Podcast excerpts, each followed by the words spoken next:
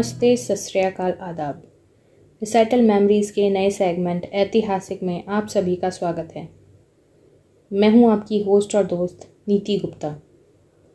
दोस्तों, आपने राणा सांगा का नाम सुना है? वो महाराणा प्रताप के दादाजी थे। ऐसा कहते हैं कि अगर महाराणा प्रताप राणा सांगा के बेटे होते तो मुगल कभी भी उस तरह से भारत में कब्जा ना कर पाते, जैसा उन्होंने किया था। पर आज हम राणा सांगा नहीं, उनकी बड़ी बहू के बारे में बात करेंगे। क्या आप जानते हैं कि उनकी बड़ी बहू कौन थी? चलिए, आज का सफ़र शुरू करते हैं और इस सफ़र में चलते हुए अगर आपको मज़ा आए और लगे कि ये सच में आपको पता नहीं था और इसे शेयर करना चाहिए तो इसे शेयर ज़रूर करें। राणा सांगा की बड़ी बहू थी मीराबाई। जी हाँ दोस्तों, राणा सांगा की बड़ी बहू मीराबाई थी। राणा सांगा के तीन बेटे थे, जिनमें से राणा उदय सिंह ही ज़्यादा पॉपुलर हुए थे, क्योंकि उन्होंने एक नए शहर का निर्माण किया था, वो था उदयपुर। और वो महाराणा प्रताप के पिताजी भी थे। पर राणा सांगा के सबसे बड़े बेटे का नाम था भोजराज।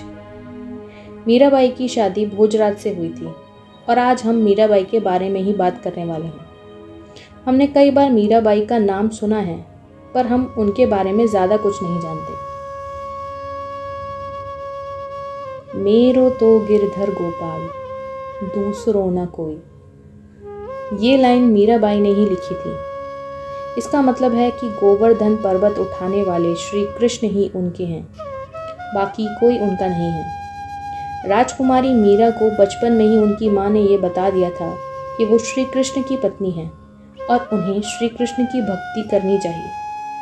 उनकी माँ के ये कहने के बाद मीरा इस तरह श्री कृष्ण की भक्ति में रम गई कि फिर उन्हें कुछ और नहीं दिखा। मीरा तो कृष्ण भक्ति में रम गई, पर शायद श्री कृष्ण ने उनकी परीक्षा लेने का मन बना लिया था। मीरा की माँ अपने दूसरे बच्चे को जन्म देते समय स्वर्ग से धार गई, और तब से फिर मीरा अपने ताऊ जी के घर रहने लगी। वहाँ भी वो श्री कृष्ण की भक्ति में ही डूबी रहती थी। बड़े होते होते यह भक्ति और ज़्यादा बढ़ गई। मीरा के ताऊजी, राव विक्रम देव जी राठौर वंश के थे। वो राजपूतों को एक करना चाहते थे। वो चाहते थे कि राजपूत एक होकर मुगलों से लड़ें और उन्हें भारत से वापस खदेड़ दें। इसीलिए वो राणा सांगा के परिवार के साथ दोस्ती का हाथ बढ़ाना चाहते थे। राव विक्रम देव जी ने अपनी बेटी कृष्णा की शादी राणा सांगा के बड़े बेटे भोजराज से तय कर दी। इसी बीच राव विक्रम देव जी के बेटे ने अपनी बहन कृष्णा की शादी किसी और राजपूत के घर में तय कर दी थी। जब मीरा के ताऊ जी, विक्रम राव जी को इसके बारे में पता चला तो उन्होंने अपने बेटे से उसके तय किए हुए रिश्ते के लिए मना कर दिया और लड़के वालों को बारात ना लेकर आने के लिए संदेशा भिजवाने के लिए कहा। पर विक्रम देव के बेटे ने ऐसा नहीं किया। वो घर से तो बाहर चला गया, पर लड़के वालों के घर संदेश नहीं भेजा। शादी वाले दिन दो बार आते हैं। जब राव विक्रम देव जी को ये पता चला तो वो समझ गए कि जो राजपूतों को एक करने का सपना उन्होंने देखा था, वो पूरा नहीं हो पाएगा। क्योंकि दोनों राजपूत खानदान दुल्हन को ले जाने के लिए एक दूसरे को मार काट देंगे।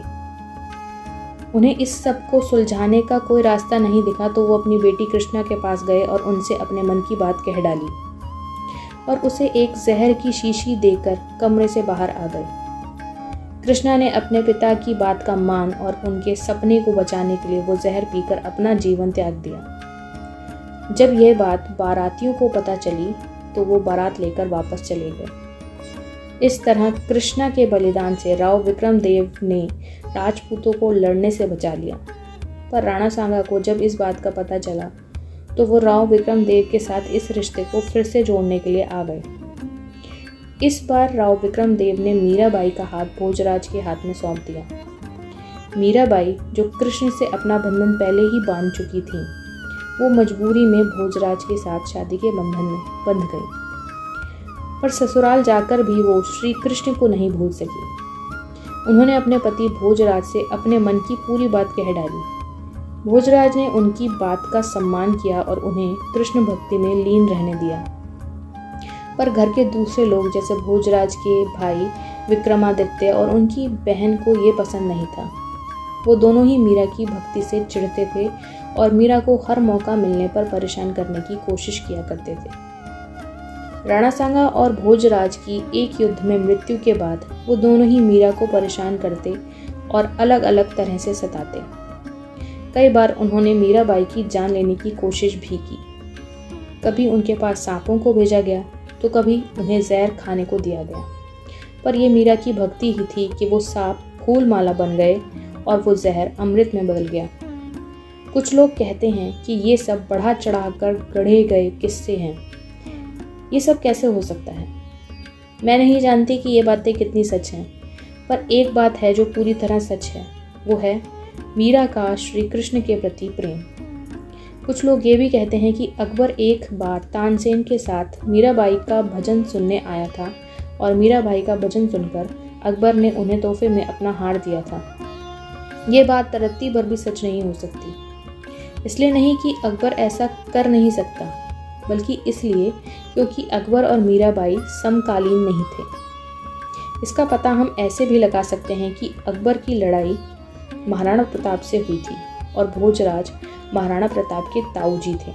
इसका मतलब मीराबाई के समय अकबर बहुत छोटा होगा या वो पैदा ही नहीं हुआ होगा। अब ये प्रसंग फिर क्यों है हमारे इतिहास में? क्योंकि हमारे इतिहासकार ही ऐसे हैं। मिथ्या चीज़ें फैलाना और अकबर बाबर और औरंगज़ेब जैसे मुगलों या बाहरी ताकतों का गुणगान करना, ये उनकी एक हॉबी है। खैर, अब कितना भी कोई हमारे इतिहास को बदलने की कोशिश कर ले, ये बदल नहीं सकता, क्योंकि सत्य को मिटाया नहीं जा सकता। वो किसी न किसी तरह सामने आ ही जाता है।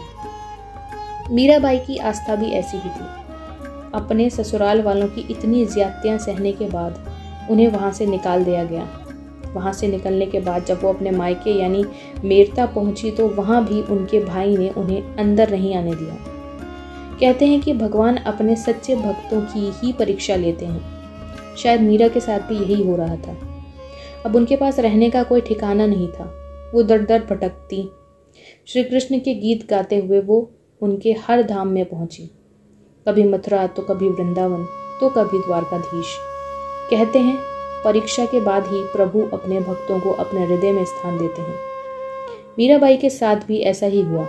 कहते हैं कि एक दिन एक कृष्ण मंदिर में वो कृष्ण के भजन गाते हुए मूर्ति में ही समा गए। जब कृष्ण मंदिर के पट बंद हुए थे तो मीराबाई अंदर ही थी। पर जब मंदिर के पट खुले तो वहाँ कोई नहीं था और श्री कृष्ण की मूर्ति से एक अलौकिक तेज विद्यमान हो रहा था। ये सच में अद्भुत है। क्या सच में कोई किसी से इतना प्रेम कर सकता है कि उसी में समा जाए? आज की दुनिया में तो नहीं। इसीलिए ये सब हमें जादू सा लगता है। क्योंकि सच बात यह है कि हमारे मन शक के गंध से मैले हो चुके हैं। हम हर बात में शक करते हैं। जो बात हमें लगती है कि हम नहीं कर सकते, हमें ऐसा लगता है कि वो हो ही नहीं सकता। ऐसे उदाहरण हैं हमारे इतिहास में, जिन पर लोग भरोसा नहीं करते, पर वो सच हैं। इसीलिए शायद लोग हमारे इतिहास, रामायण और महाभारत को सच नहीं, एक मिथ मानते हैं। दोस्तों मीराबाई कैसे अपने ईश्वर की शरण में गई, इसका कोई तथ्य नहीं है। सिर्फ़ इतिहासकारों की लिखी गई बातें हैं। आप चाहें तो इसे सच माने, या इसे मिथ्या मानकर इसे ऐसे ही जाने दें। पर एक सच यह भी है कि मीराबाई इतिहास की वो धरोहर हैं, जिनका नाम अमर है और अमर रहेगा। मीराबाई ने खुद को अपनी भक्ति से अमर किया था। कई ऐसी औरतें हैं जिन्होंने खुद को लड़कर अमर किया था और कई ऐसी भी हैं जिन्होंने खुद को पढ़कर अमर किया था। भारत में कमी नहीं है ऐसे वीर पुरुषों की और ऐसी महिलाओं की। कमी है तो बस इतनी कि ये सब कहानियाँ हम तक पहुँच नहीं पाती हैं। मैं इन ऐतिहासिक कहानियों को आप तक पहुँचाने की पूरी कोशिश करती रहूँगी। आप भी ये अमर कहानियाँ सुनते रहिएगा, क्योंकि हमारा इतिहास हमारी किताबों में बंद इतिहास से बहुत बड़ा और अलग है। जय हिंद, वंदे भारत।